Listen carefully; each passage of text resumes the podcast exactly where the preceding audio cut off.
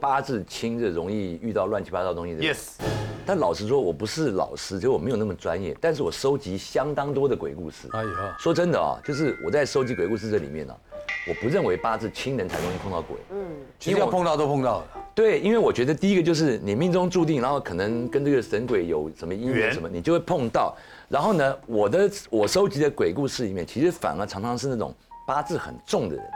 在某些时候容易碰到。我以前当兵那个连队呢，就部队不是要收徒弟吗？我那个徒弟呢是南部一个设计学校毕业，然后他接我位置的时候，那除了我看他的那个专业能力之外，我我们会看人嘛，就当艺人呢特别喜欢看人的气，我就觉得哇那个人气宇轩昂，长得很帅，你知道？我觉得这种来接我徒弟，师傅长得不好看嘛，徒弟帅，OK，找那是真的。对，他什么叫那是真的？没有真的，不要附和，好不好？太容易附和，对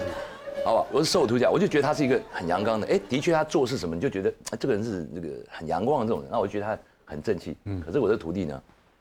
人家说风水最烂的地方就是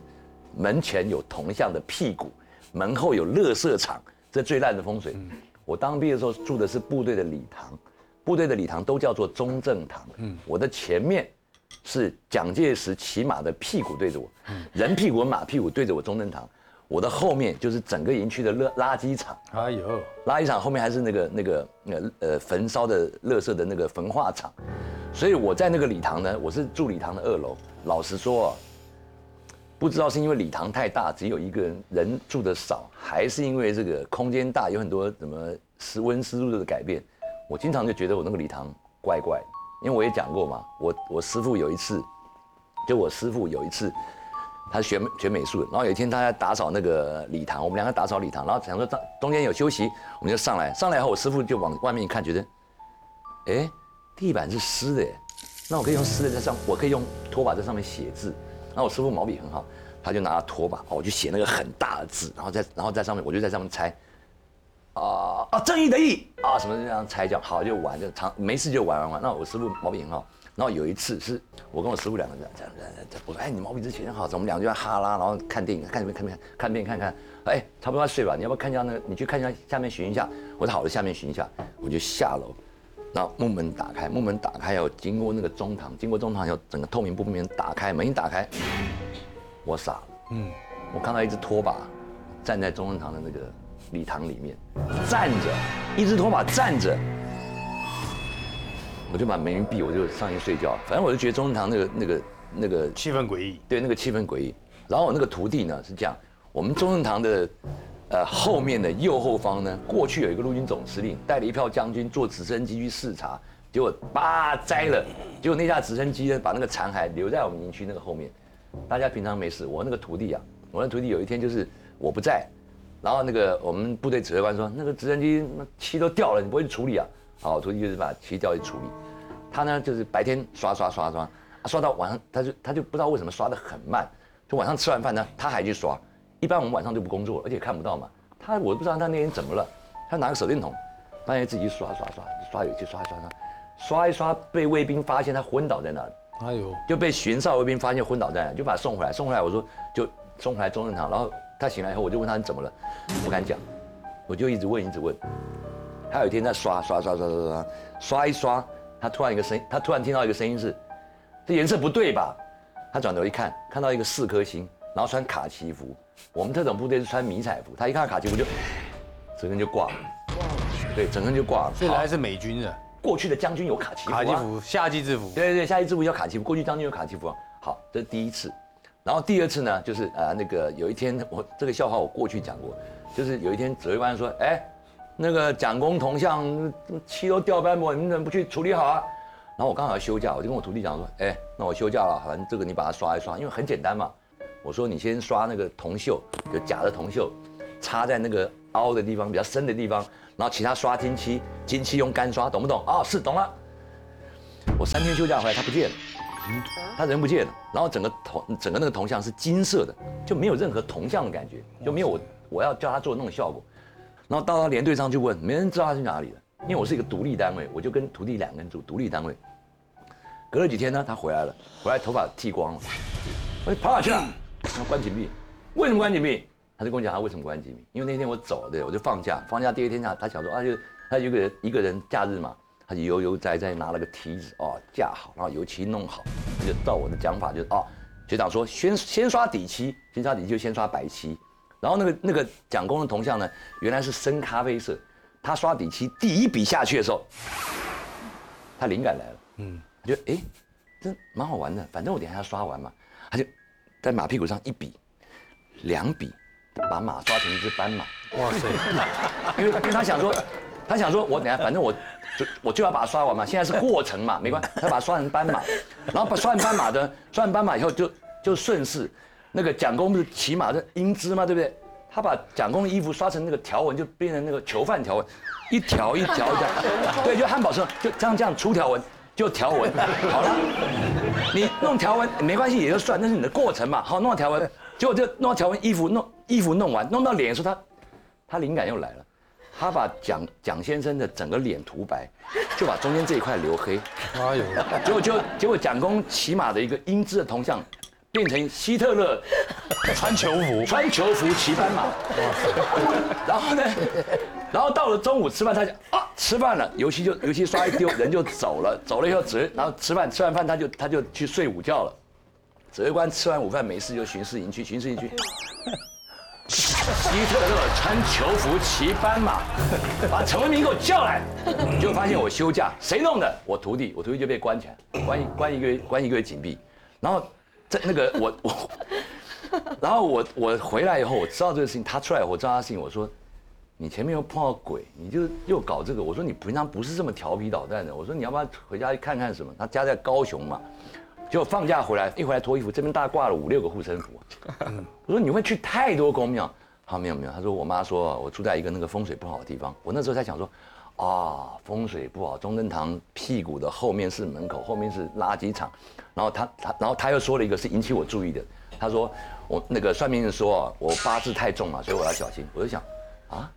八八字太重什么意思要小心？然后我就问他，他才说，我也不知道怎么回事，就他只是听你知道吗？所以疑问是帮我我帮他找出来，后来没多久，他打电话回家跟他妈跟呃跟他妈讲一些事情什么，他妈才跟特别提醒他，你背离伤重哦，你即马做兵是上上迄落上阳刚的时阵哦，你该做代志要较细腻的，有诶无诶所在卖去，所以我才说这个呃我的个人经验，八字轻的人未必会容易碰到鬼。所以老师这个八字重也不行啊，八字重它主要是人有三劫三难，他那个可能就是在一个三劫三难。不过他这个结还算小哈，算小，还好，画一个斑马，马屁冲到他而已。他 应，我所以说不管八字轻重都会有三劫三难，会有三劫三难，真的。对，人生必须要经过的，就脱胎换骨一样嘛。有的人要发之前，就是他非得要经过一个劫难，他才会发得起来。家道先中落这样。哦，不是，他要经过，就跟陶瓷一样，陶瓷你要变，你是个泥。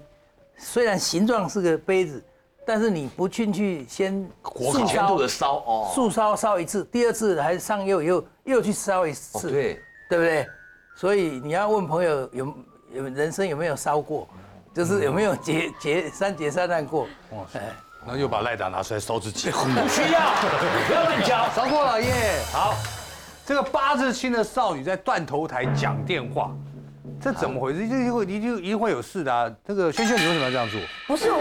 你现在哪来的断头台啊？就是因为呃，因为我是基隆人，嗯那时候会有那个呃北北县的，哎哎新北市的，然后过来，比如说金山共寮这些同学。那我其中的这个同学，他就是金山人。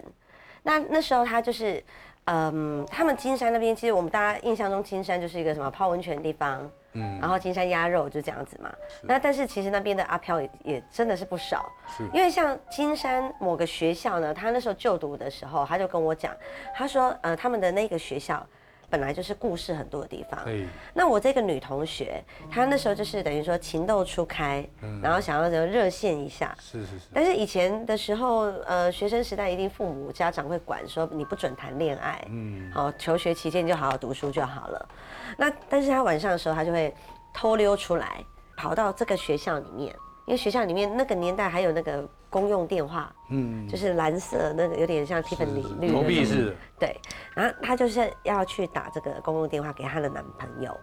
然后她就先经过这个呃阶梯，然后这个阶梯呢，她其实那时候要要开始走的时候，她心里就有点毛毛的。她就跟我们讲说，哈，其实她晚上真的是，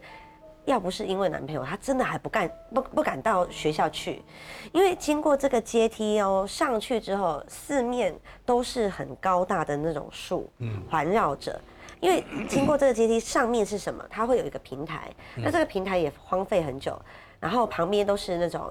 呃，比如说他们讲讲所谓的，就是说感觉很像快要当神母的那种古木大参天呐，很大的那种是这种树木会在旁边伫立着。嗯那这个这一块平台就是当时听说在日据时代，它就是断头台。砍头的，对，然后我这个女同学她就跟我说，他们的那个公共电话，她就是要经过这个地方，然后才能够到那个地方去讲电话。她就开始电话拿起来，那天她就拨给她男朋友，然后就讲电话，哇，你侬我侬，就讲得很甜蜜。然后讲讲，不知道为什么就突然间就嗯，嘟嘟嘟，就断线了。嗯，然后断线之后，他就想说啊，那断线没关系，那就再打一次，然后零钱再投进去，然后再继续讲，讲一讲讲讲，又哎又断线了，又嘟嘟嘟，他就奇怪，他不能一次投十块嘛，他一次投一块，啊，但是他他有他他有投钱，但是突然间突然间就是断讯的，然后后来他就再拨一次给他的男朋友的时候，他就说，哎，刚刚怎么一直断掉？然后他说也不知道啊，就突然间断掉。他说你现在人在哪里？打电话给我的。他说我就在我们那个金山我们学校里面的那一个公用电话亭。然后她男朋友就觉得说怪怪的，他就说那个地方你又不知道，